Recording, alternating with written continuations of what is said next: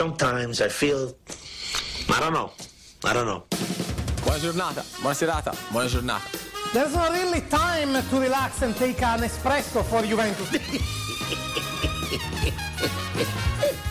You I forgot about you, didn't you? You I forgot about you, didn't you? Attaccare! Attaccare!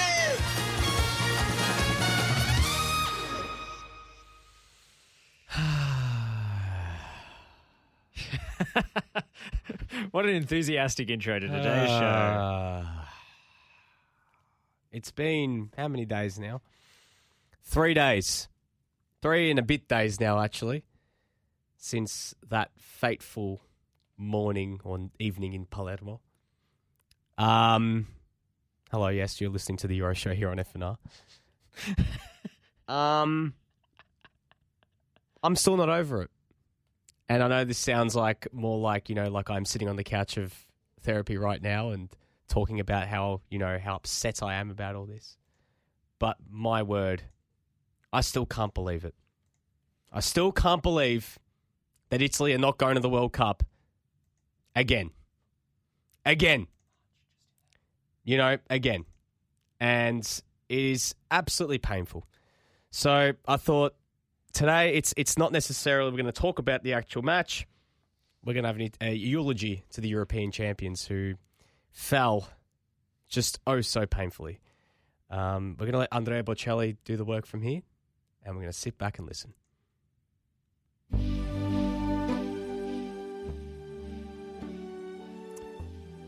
Um, Josh, I know that you were amongst the Macedonian fans on Friday morning, and you had a great morning. They were up and about, Nick. They were up and about at BT Connor Reserve.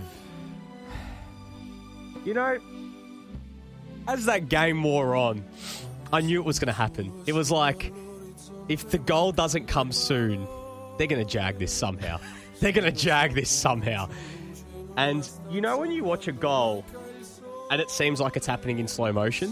Hmm. So when the long ball came and it fell to Trajkovski, my heart dropped because I knew what was happening next. And the second it came off his boot and it flew past Donnarumma, there was this moment, it was probably about five seconds, but it felt like 10 minutes, um, where I just dropped my head into my hands and um, there was like no, nothing on my phone at all at that point. But then everyone caught up and my phone just went gangbusters. I can't even describe to you the messages I was getting, Josh. And uh, I went straight into settings. I muted every app, every app, and oh my goodness, it was. I, I- I couldn't process it. I was like, "This is this is nuts." How? Like nine, eight, eight, eight months ago, almost nine months ago, you know, me and then Lockie Flanagan, who's out there, and, and about I don't know seven thousand other people were congregating on Lygon Street, celebrating, downing the English, winning the European Championship, and now we're not even going to the freaking World Cup Again, again, again. We haven't won a knockout game since the final of 2006. We've won one game since then. we went out in the group stage in 2010. We went out in the group stage in 2014. We got humbled by Sweden. And then we lost against Macedonia in Palermo. We had 30 shots. They had three.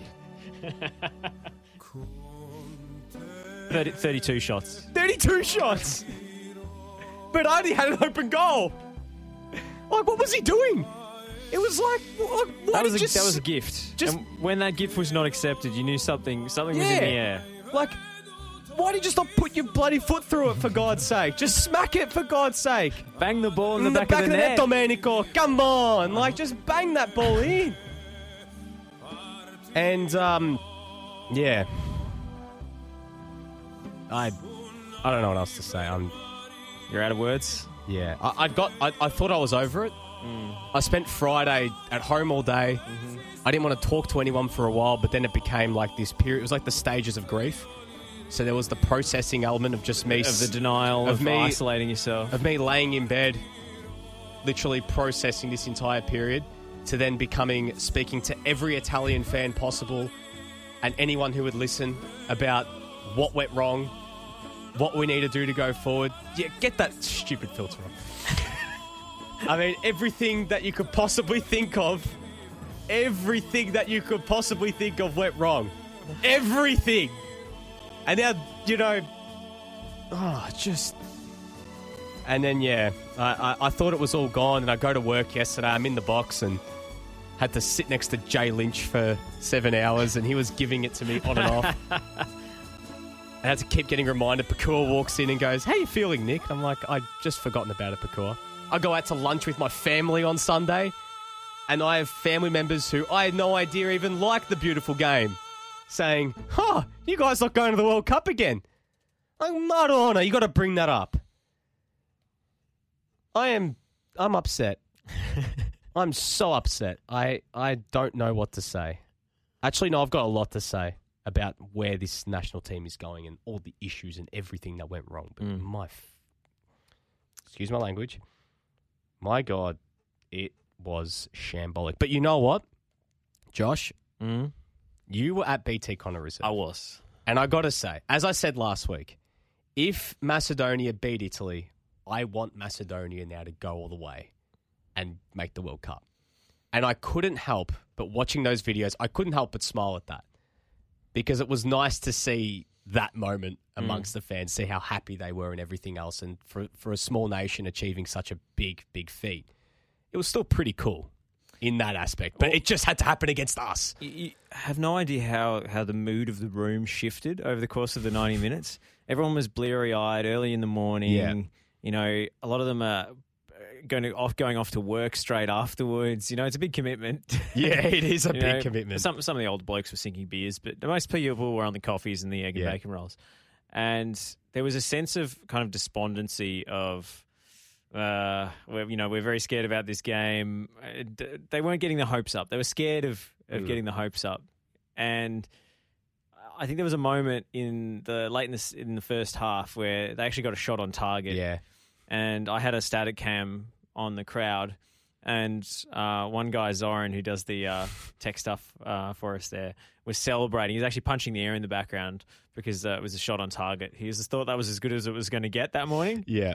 Uh, but as the second half went longer and longer and longer, and Italy kept missing chance after chance after chance, there was just a sense of we could actually do this. We just need one. We just need one moment. And if you look at the stats, yes, Italy obviously dominated 66% possession, 565 passes to uh, just over 300 for Macedonia, 32 shots to four. But the XG per shot Was is exactly the same. yeah. Yeah. So Macedonia, the chances that they did generate Were bloody good chances. were Actually, no, they weren't good chances. No. Just Italy's chances were not good. it, it's a reflection of just how poor a lot of the Italy shots actually were. They were peppering the goal from outside the area, but there were only a couple of clear cut chances in the whole lot. Mm. They did enough to win, I think, on most days. You know, XG of two should should get you at least one goal on most days. But uh, you know, Friday wasn't that day, and Macedonia through Trajkovski, who could have signed for Melbourne Victory in the off season. Would That's you believe? That's right. Yeah. He was linked with the club. They went for Margiotta instead. Isn't that symbolic? Quite symbolic. well? I don't know if he turned them down or they turned But it's him like down. it's symbolic. The Mas- the Italian signed over the Macedonian in the end, and the Macedonian. It is, Then it that is. player then goes on to knock off Italy. and you've got a ma- you've got an Italian who can't hit the side of a barn door And this versus this lethal goal scorer from well outside the penalty. Can. I just add, this is not the first time he's done this to Italy because in the last qualification phase, he scored a late equaliser in Turin, which knocked Italy out of top spot in that group. Hmm. So Italy had to go through the playoffs. Funnily enough, Trajkovski is a former Palermo player as well. he knows where the goals are, Lorenzo Barbera. He does. Um, but you mentioned a good point, Josh. I saw a lot of people saying on Twitter, "Oh my God, how did we not score? We had thirty plus chances." Bob Berardi, you know, f- not putting his foot through that ball. Italy barely created a good chance. There were a lot of near misses and Yeah. ball swung across the six yard box. and no one will get. There was like no one making a late run. You know, Mm. there was a lot of you know just terrible, terrible play inside the box, and that summed up Italy to a T. Italy were shocking, shocking. Their mentality was shocking going into the game. I remember reading stuff saying they're not going to play Chiellini and Bonucci because they're going to rest them for Wednesday. The same attitude they had heading into Sweden. Oh, we're going to knock off Sweden. We're going to be fine.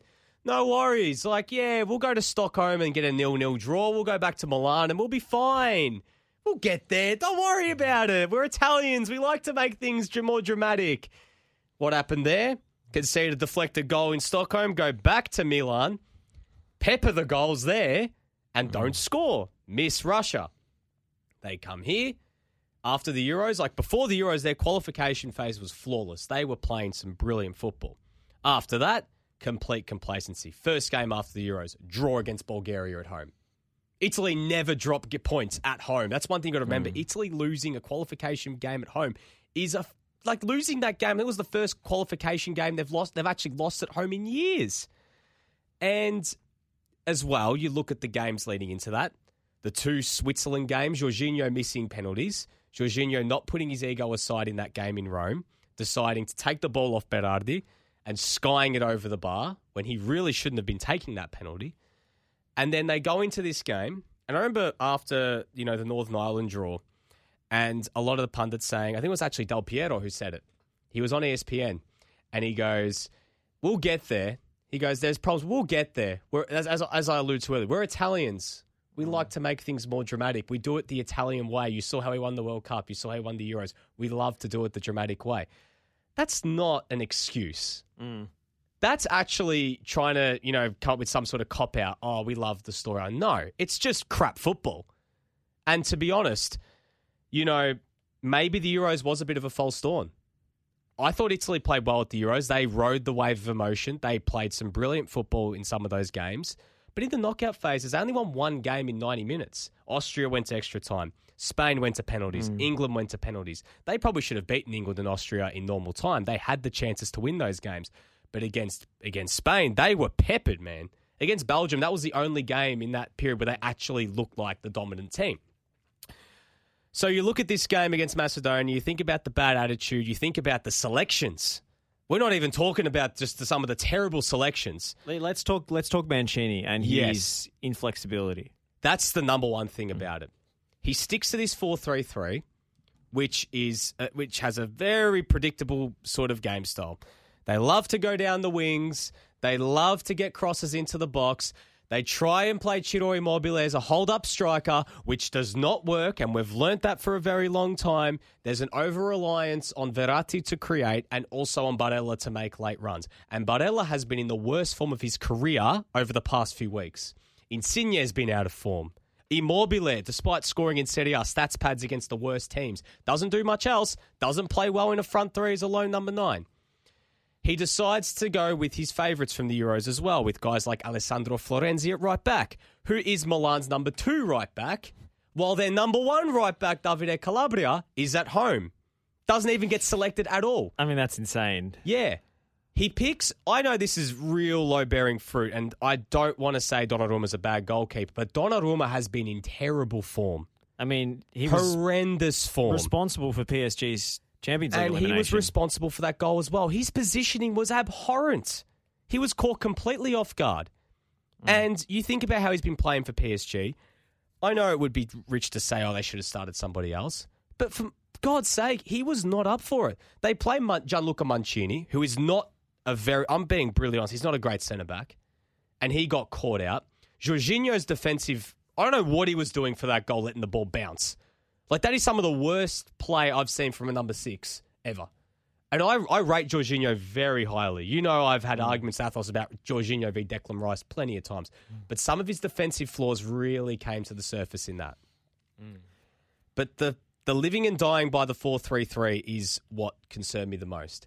The game was on the line and something needed to be changed. Maybe throw on another number nine and partner Immobile up with, with someone else, which, hey, it would actually work. Didn't do that. He turns to, you know, guys like João Pedro for his first game. I like João Pedro, don't get me wrong. but this wasn't this wasn't you know the sort of game you want to be throwing him in.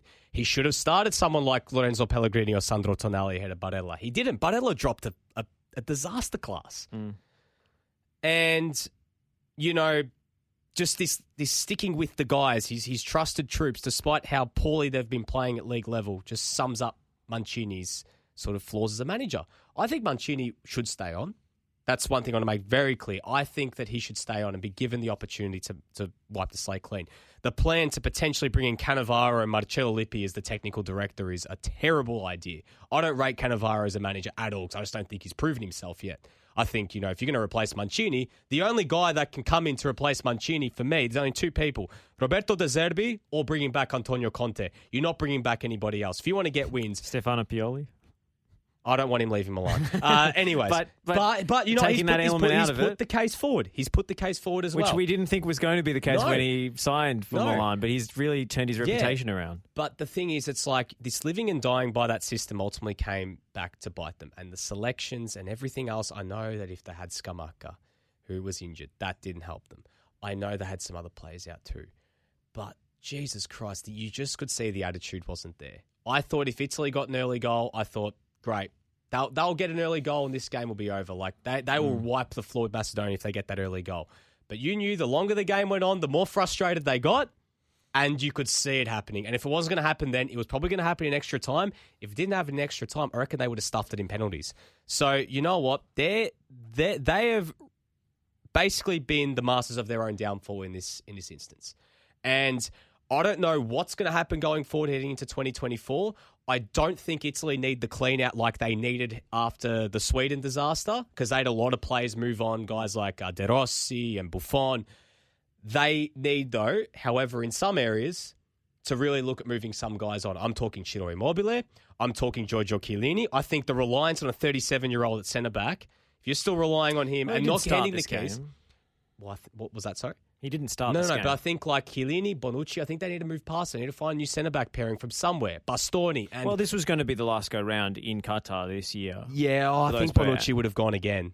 He's still 34, but I think relying on him as the guy, I think they've got to look to move past him. You know, they've you saw how much they've missed Spinazzola at left back, but they also need to find someone else who's going to lead this line. And I think they need to change system too. And they also, I think this is a big call. I think they need to move past Lorenzo Insigne as well. Okay. I think the fact now he's got, he's going to the MLS. We obviously know now he's he's into that stage of his career. He's he's moved past. You know, he doesn't. Obviously, European football's not a worry for him right now. It's about you know setting himself up for life. He's going to Toronto. He's going to enjoy the rest of his career. But you know what? I don't want him playing for the national team. If he doesn't perform, or if he's not, if he's going to play for the national team, I don't want him starting. There are guys, Giacomo Raspadori, Federico Chiesa when he's fit, Nicolo Zaniolo, other players. Like I saw this thread from Carlo Garganese talking about the lack of Italian young players. That is the biggest load of bullshit I've ever seen. Because he's looking only at teenagers. Teenagers aren't playing in most leagues, and those teenagers he's pointing to in the Bundesliga and in La Liga are players like who, in the Bundesliga who they've bought from other clubs. Guys like Jude Bellingham, who was already getting minutes at Birmingham. He's comparing them to Pedri and Gavi. We know what Barcelona have been doing. They love to give the kids a go. It's different hmm. there. A lot of the. And kids they've in got a wage cap at the moment. A lot of the kids in Italy, they get their opportunities around 19, 20. He's not looking at that gap of about 19 to 23, the, this real promising core that are coming through midfielders, in attackers that are starting to, to blossom. He's only looking at a very small sample size. So for me, there are players to come through. The only area for me that concerns me is I spoke about ushering on Chiellini and Bonucci is still at centre back because we saw it today. You know, Romagnoli hasn't come through. He hasn't come through and had the impact. He should be the guy that should be taking the next step and really taking the mantle as the next centre back for Italy with Bastoni. We didn't see Rugani take that step. The centre back stock, stocks are very light, but everywhere else is mm. fine. It's just there. But there's got to be a change in mentality. There really has to heading into 2024. It's clear to me that Immobile is incompatible with this system. Yeah, So- and, I it has been for a while. Yeah, and apparently he's retiring from international football. They well, there you go. I mean, Yeah. they, they got by with him at the Euros. And he shouldn't have played at the Euros. Yeah. He had one good game against, I think it was against Switzerland. He scored a double. Um, all the other games, he was very much anonymous, and he's missed a lot of good chances in those games. The incision well. in that team came from players like Insigne Chiesa and and Chiesa, transition, moments. Berardi in some games played Yeah. very well. It was it was usually from the wingers. Mm. The striker in that system doesn't get the chance to face forward as, as much as Immobile would like. So, I mean, obviously he's retiring. Who inherits that Scamacca. position? Scamacca. He's hmm. the most talented Italian striker they've had since Balotelli. Naturally talented. He, he, he if he hmm. was fit, he would have played. I believe that he would have played. He would have started as well. It was was there a way for for Mancini to accommodate Immobile more effectively? Maybe Playing changing with two up top. or or even playing with a number ten just closer to him and like someone like Pellegrini. That's what I thought Pedro was selected because he plays the 10 for Cagliari. I Mm. genuinely thought the reason why they're João playing is- Pedro, not Yeah, João Pedro. not yeah. Roma Pedro. No, no, no. They were going to play João Pedro as a 10 in, in the second half, this is, and change and maybe go to a diamond. And play Pedro in behind and maybe go Berardi and uh, Immobile up top. Or maybe they would go with Raspadori and Immobile up top. I thought that would have been more effective having him playing with somebody else because he thrives in those moments playing off the shoulder. He's a quick, he's a quick forward. Yep. He's a poacher. He's not a guy who's going to come receive the ball. He has got a terrible first touch. Is he is he uh, Italy's Jamie Maclaren? Oh, I don't want to go that far, but I mean their records at, at club level very similar. That's what I say. Yeah, but, similar uh, yeah, profile. the, only, the only, yeah, the only difference similar is club records, not Actually, successful yeah, for the no, national no, team. no, it's not a bad actually- comp, yeah, is it? Is, yeah, that that actually is a good point. It, it, it's interesting because you know in this system as well, the perfect player for this would have been someone like Belotti, and it was proven at the Euros as well because Belotti is a great hold up striker. Mm. He's very physical, good in the air as well. Immobile is not that. I think that you know if Italy are going to move forward, if Immobile, even if he doesn't retire and he sticks around, because to be honest, if he's going to keep scoring the way he does at club level, he's going to keep getting selected by Mancini. But he can't be the main number nine anymore if he's going to stick with the four three three, and I don't see it changing. I wanted to go back to that development pipeline issue that you have, and I, I concede that that's a skewed sample if you're only looking Yeah. at teenagers. But is there a, a kernel of truth in it? In There that, is a little in bit. that in that Italian clubs tend to give the opportunities later. Yeah. That there there is this historical uh, tendency to blood youth later than some of the other clubs do, and ho- and Yeah. older players. Still, it is the case that older players tend to play longer in Serie A rather than other leagues where they're forced to retire earlier. Well, I'll tend to con- I'll, I'll concede on that point to an extent, in the sense that you have to remember when you're comparing, as you mentioned, the Serie A to Bundesliga compared to La Liga, players can play for longer in Serie A because of just the general way the game's played. It's a lot more technical. It's not as taxing on the legs. You know, you, Yeah, you see guys look look how many players have come back from say the MLS, like players like Ribery, or even Ribery prolonging his career at Salernitana, Nani coming back and playing for Venezia. Look at Zlatan, 40 years old and still doing a job in Serie A you know, we see players really have long careers in Serie A because of, that's just how the league is. It just happens. But there is that trade off, as you mentioned. So a lot of these young guys have to go to Serie B. They have to go to Serie C. They have to go on loan deals and have to get minutes. is And that is that an outdated? do you know the only team that- Mentality. the- I think so to an extent. Hmm. To an extent. There's only one team that really gives the kids a proper crack, and that's Roma. Roma, one of the only teams recently that have actually started to give minutes.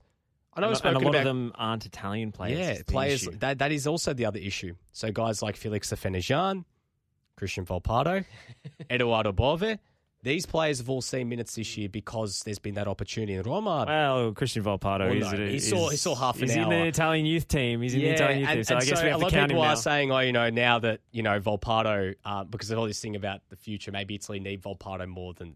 That's that's that's not true. There's there's a lot more water under that bridge. You know, there's a lot more that has to to play out. But I do think as well that it would be good to see more of these kids getting opportunities. But it's hard at these big clubs, right?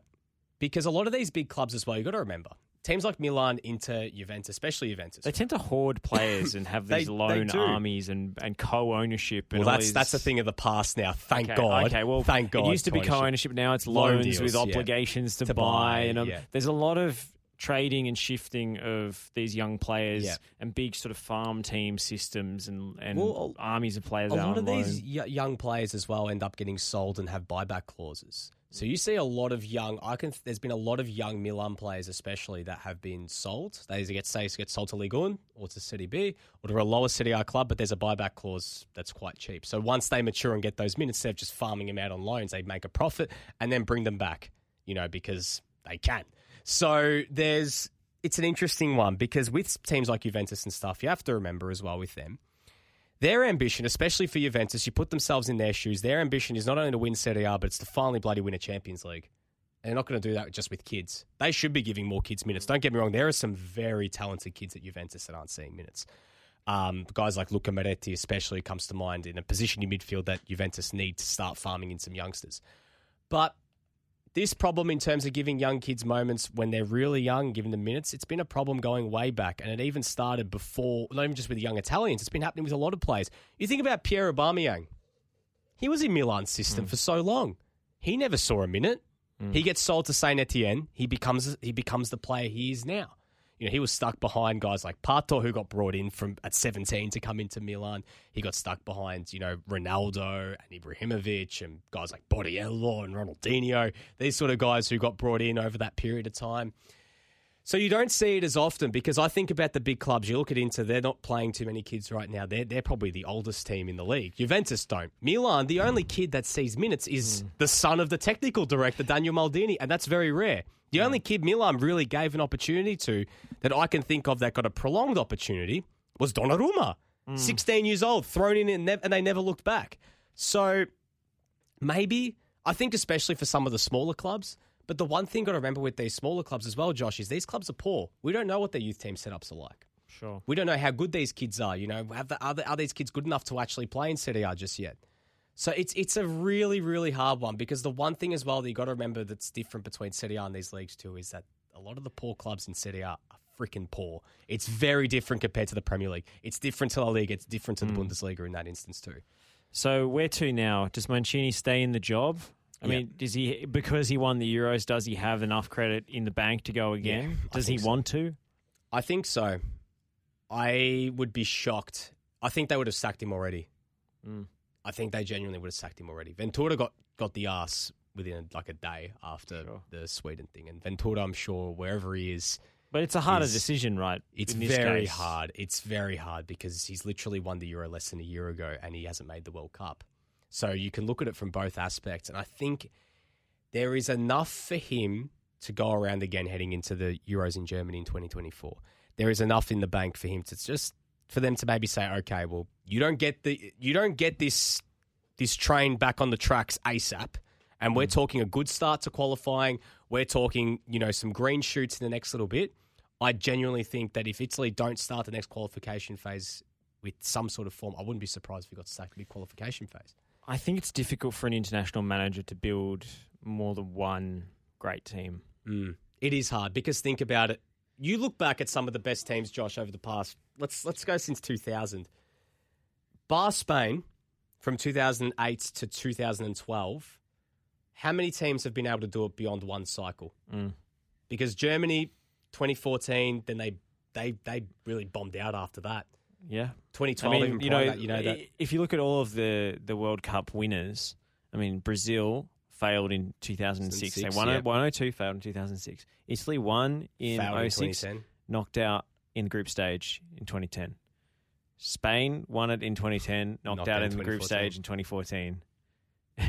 Germany knocked out in the group stage So in what's that going to say about France? Well, I mean, they're potentially at the end. Well, I mean, players wise, they shouldn't be at the end of their of their life cycle, but coaching wise, they should be. Mm. I think it's it. it for Didier actually, it goes even further back than that. France 98, knocked out in the group stage in 2002. 2002. It's an incredible pattern. The only team was the last one was Brazil in '94, and then '98 they made the final.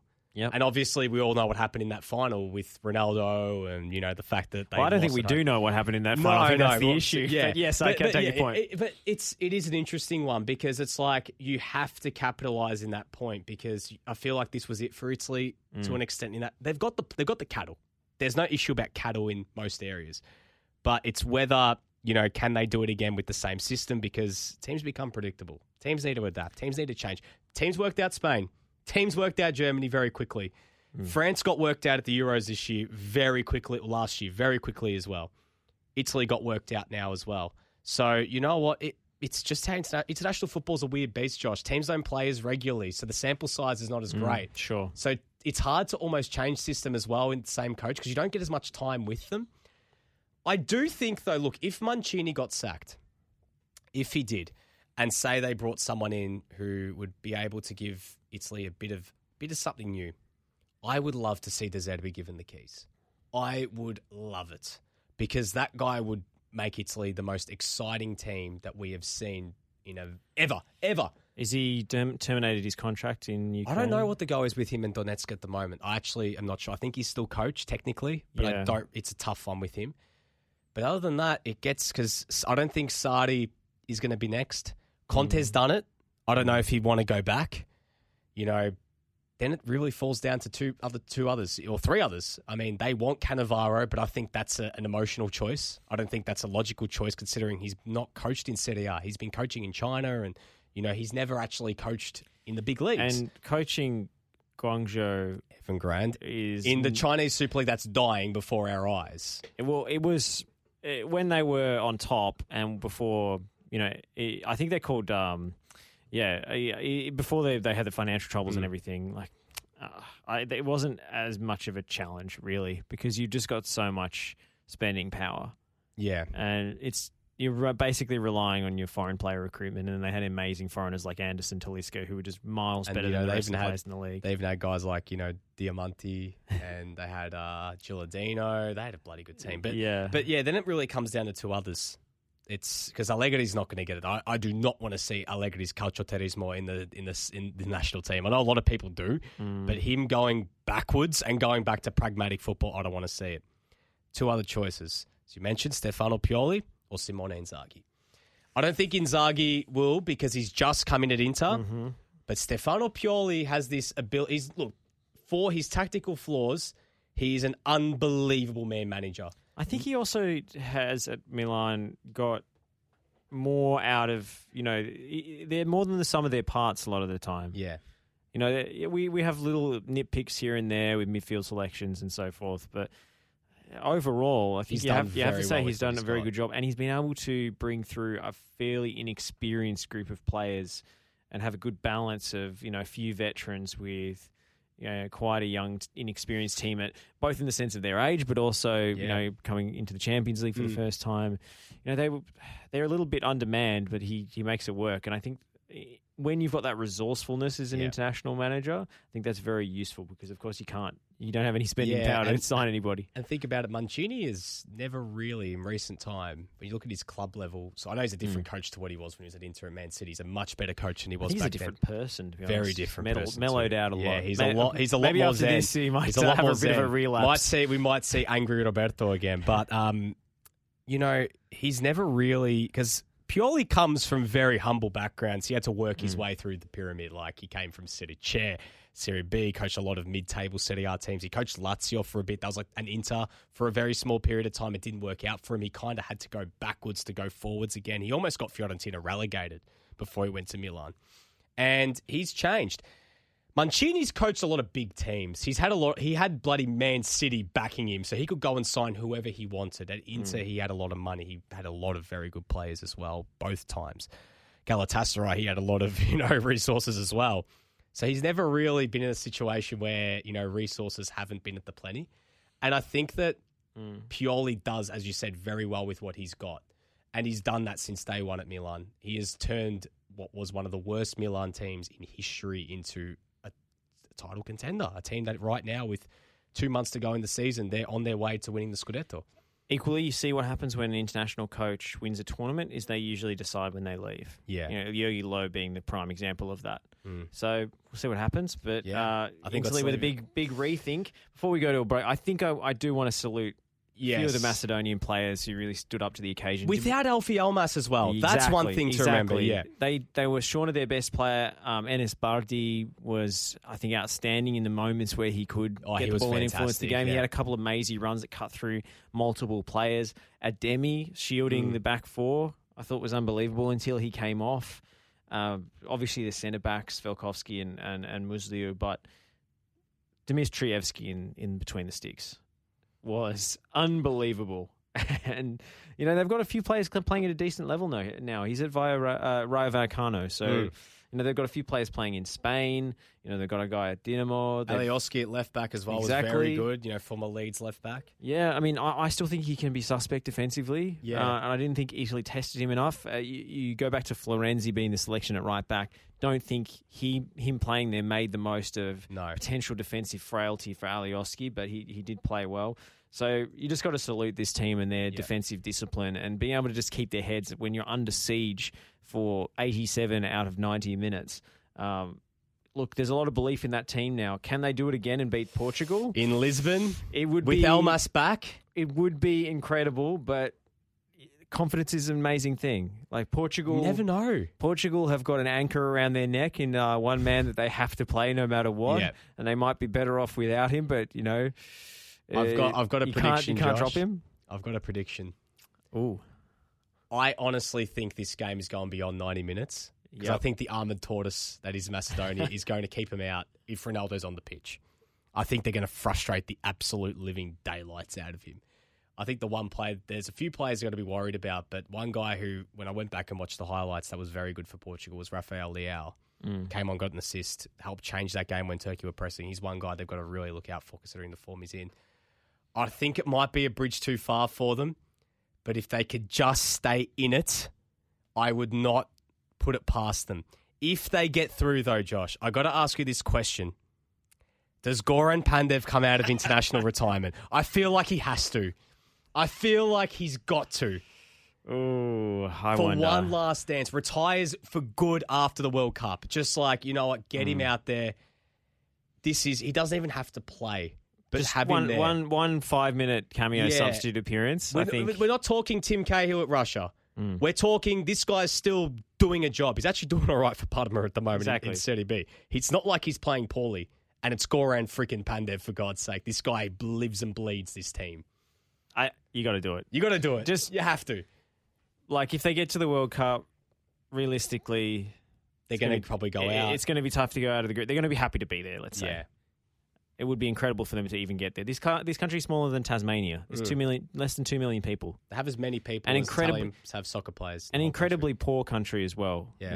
You know, there's a lot of poverty and um, you know young people without opportunities and so forth. They, they've got incredible football culture, uh, but you know sometimes the young players they go off the rails. This is what I've Yeah. been told anyway. They you know in terms of discipline and so forth because you know they're not in a supportive environment. So it's incredible for them to be able to even put together a competitive national team, let alone knock off a superpower like Italy. It's So, very, yeah. very special. So, whatever happens against Portugal, I think it's still an incredibly proud moment. I, I hope they can do it again. I think Elmas coming back is a massive, Massive, boost, and I don't think Portugal are better than the sum of their parts. I think No. they've got an incredible squad on paper, but still a little bit weak defensively. They're still playing José Fonte at centre back. You know, this it's Yep. a little bit leaky back there. I- still, Ronaldo up front seems to dictate everything. I, I, I think Portugal are not as good on the pitch as they are on paper, Yep. and therefore Macedonia have a chance. If they got there, Pandev out of retirement is a no-brainer. If he wants to do it, it's you got to get him there. Yeah. Um, one last thing I just got to say. I hope that uh, Bla- Blagoja uh, Milevski shaves his head. Because that hairline, I'm sorry, Blagoja, but there's a lot that is thinning bad. And I was noticed, it was so noticeable when he put his head down. I'm like, come on, man. I love you as a manager, but come on, this, it's time to go.